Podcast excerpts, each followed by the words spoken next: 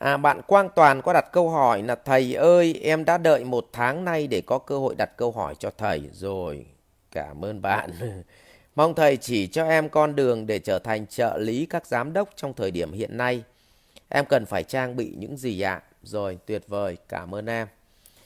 Để làm trợ lý cho giám đốc thì thứ nhất à, tôi phải nói về cái sở thích của giám đốc và thứ hai tôi nói về sở ghét của giám đốc và nhiệm vụ của bạn là thỏa mãn sở thích. Và đừng phạm phải sở ghét đúng không? Đó. thế thì ở đây à, tôi chia sẻ có hai cái nhóm trợ lý. Một nhóm trợ lý chân chính và một nhóm trợ lý chân phụ. À, tức là trợ lý chân phụ là làm cho ông sếp sướng ở phần phụ. Còn trợ lý chân chính là làm cho ông sếp sướng ở phần chính. Vậy tôi nói đến trợ lý chân chính ở đâu đó một số anh nghe, nghiêm cấm không được nghĩ trong đầu là trợ lý chân phụ, nghe chưa? Vì tôi đang nói về trợ lý chân chính. Rồi, ok. Thứ nhất, những ông giám đốc thuê trợ lý là những ông giám đốc vô cùng bận bịu. Vì vậy, người ta sinh ra trợ lý để bớt việc cho giám đốc, để cho giám đốc mất ít thời gian hơn chứ không phải sinh ra một cô trợ lý, để khiến cho ông ấy lại phải mất công đào tạo, tức là mất nhiều thời gian hơn. Và thứ mà giám đốc nó ghét nhất, đó là gì? Nó mất nhiều thời gian hơn. Thứ hai, sở thích của ông giám đốc chính là việc mà bạn biết cách tự ra quyết định. Hoặc trước khi ông ấy ra quyết định thì bạn phải cung cấp đủ thông tin. Tôi lấy ví dụ. Tôi lấy ví dụ thế nhé à, một cô trợ lý nên nói với tôi rằng thầy ơi à, em nghĩ là nên cho anh a thôi việc. Tôi lấy ví dụ thế thôi. Và ý thầy sao? Thì đó là một cô trợ lý vô cùng tệ. Bởi vì cô ấy xui mình một quyết định mà lại không cung cấp thông tin ví dụ một cô trợ lý đẳng cấp thì cô sẽ nói thế này thầy ơi theo luật của chúng ta là KPI của chúng ta là dưới 80 phải cho thôi việc và tháng vừa rồi thì đồng chí ABC này thì KPI dưới 80 điểm.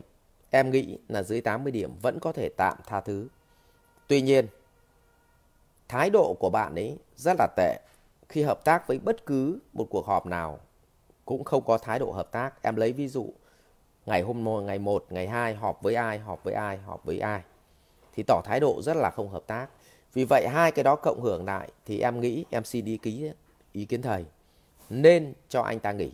Như vậy, một người trợ lý có tầm là một người trợ lý ra đầy đủ cung cấp đầy đủ thông tin cho sếp và đưa ra cho sếp một lựa chọn về lời khuyên ra quyết định. Thì đấy là một trợ lý đẳng cấp. Thế còn một trợ lý ngu là một trợ lý toàn đi xin ý kiến sếp mà không có thông tin. Đây cũng là căn bệnh của một số trưởng phòng. Tức là nó vô minh đến mức độ nó toàn xui sếp ra quyết định nhưng không cung cấp thông tin. Ví dụ, anh ơi, anh mua cái cái cái lô hàng này đi, em nghĩ là rẻ đấy. Thế thì ông sếp mới hỏi là thế theo mày là rẻ với cái gì? Nó bảo em không biết nhưng mà em cảm thấy là rẻ, vì vậy anh mua đi. Thì cái thằng cấp trung ấy nên tát cho nó một phát. Bởi vì nó xui mình ra quyết định nhưng mà nó không cấp thông cung, cung cấp thông tin nó không chứng minh được. Vậy thì câu chuyện của trợ lý là gì ạ? Cung cấp đầy đủ thông tin cho sếp và định hướng cho sếp lựa chọn một giải pháp. Như vậy họ phải là một cố vấn. Vậy thông tin mà sếp quan tâm là gì? À, bắt đầu nó sang cái vế tiếp theo. Thứ mà sếp quan tâm lớn nhất sở thích của sếp đó là gì? Lợi nhuận. Mà lợi nhuận bằng doanh thu trừ chi phí. Ông ấy lo lắng lớn nhất là ông bị mất tiền. Cái lo lắng thứ hai là ông bị mất thời gian. À. Thế thì như vậy, bạn phải là người giỏi về tài chính. Bạn phải là người giỏi về kiểm soát cái hiệu quả công việc và nghiệm thu kế hoạch của các phòng ban. Sau đó bạn tổng hợp thành những cái thông số thông tin liên quan đến tài chính, bao gồm tài chính đầu vào tức là doanh thu doanh số và tài chính đầu ra liên quan đến chi phí. Tất nhiên việc này bên chỗ giám đốc tài chính họ đã làm.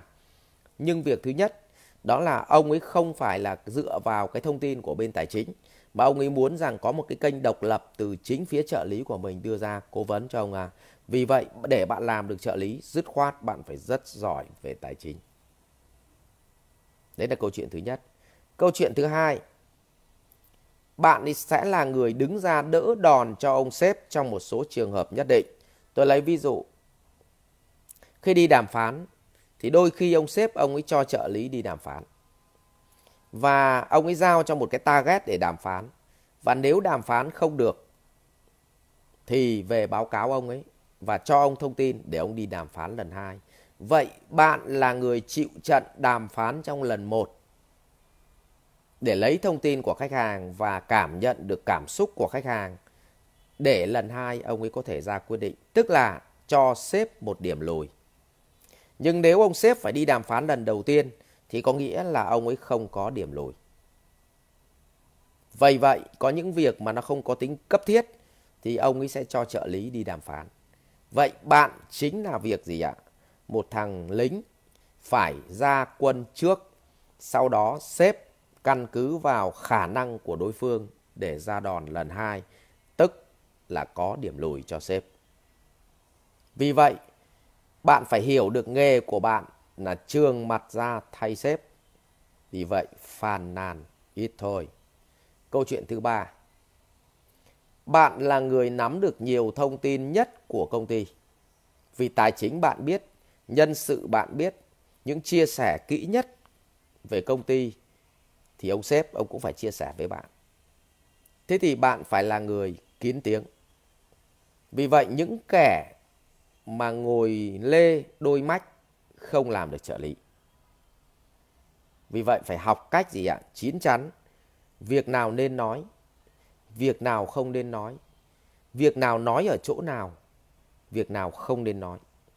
Chứ không phải là bạ đâu nói đấy. Chuyện gì cũng nói, vào tai ra mồm. Đấy, thì việc thứ ba của trợ lý là gì ạ? Nói đúng lúc, đúng chỗ, đúng thông tin. Việc thứ tư của bạn là phải làm cho đối tác họ tôn trọng sếp bạn. Vì vậy cách mà bạn tôn trọng sếp bạn chính là cách làm cho đối tác tôn trọng sếp bạn. Vì vậy, phải đối xử với sếp đúng nghĩa là sếp. Rất nhiều trợ lý giỏi hơn sếp một tí hoặc là ngang với sếp hoặc thậm chí không giỏi bằng sếp. Nhưng tỏ ra tinh tướng và coi thường sếp thì chắc chắn đối tác của mình là cũng coi thường sếp. Vậy tôi tổng kết lại bạn cần có những kiến thức kỹ năng sau. Một, kiến thức tài chính tuyệt vời. Hai, kiến thức giám sát và nghiệm thu hiệu quả từ kế hoạch cho đến kết quả rất tốt thông qua tương tác với các phòng ban để có được thông tin cho sếp. Ba là người có kỹ năng kín tiếng. Trầm lắng. Bốn là hãy để cho mọi người xung quanh tôn trọng sếp mình thông qua cách mà mình hành xử. Mặc dù mình thân với sếp nhưng không có nghĩa là coi cái việc thân đấy là một cái việc mà đương nhiên và bạn xề xòa, bạn coi thường. À, thường là gần chùa thì gọi bụt là anh. Thì bốn cái tố chất đấy bạn có được. Và tất nhiên còn những cái công cụ lặt vặt như Word, Excel, PowerPoint, pha chè, rót nước, biết cách đi nhẹ, nói khẽ, cười duyên. Thì tất nhiên là đấy là những kỹ năng rồi mọi người cũng sẽ học được thôi. Và nếu có thêm chân dài là một lợi thế chứ không phải chân dài là tác động lên chân phụ hiểu không đấy là một lợi thế đấy nha tôi nhắc ừ. và tất nhiên bạn cũng phải có thêm một kỹ năng nữa đề phòng một số xếp dê nếu là xếp như tôi thì chắc không vấn đề gì nhưng mà xếp khác thì bạn phải đề phòng và những người như tôi thì không đề phòng cho nên nó với xảy ra nguy hiểm à, đấy nói vậy thôi cũng phải có cái kỹ năng đề phòng nhá rồi chúc bạn là trở thành một trợ lý tốt tôi không biết bạn là nam hay nữ quên mất rồi nếu là nữ thì ờ, Nếu sinh thì phải làm trợ lý cho thầy nhá. Rồi, cảm ơn. Học viện Doanh nhân CEO Việt Nam cảm ơn bạn đã quan tâm theo dõi. Để biết thêm chi tiết về các chương trình huấn luyện của thầy Ngô Minh Tuấn và Học viện Doanh nhân CEO Việt Nam, xin vui lòng truy cập website ceuvietnam.edu.vn hotline 1800 577722 nhánh số 5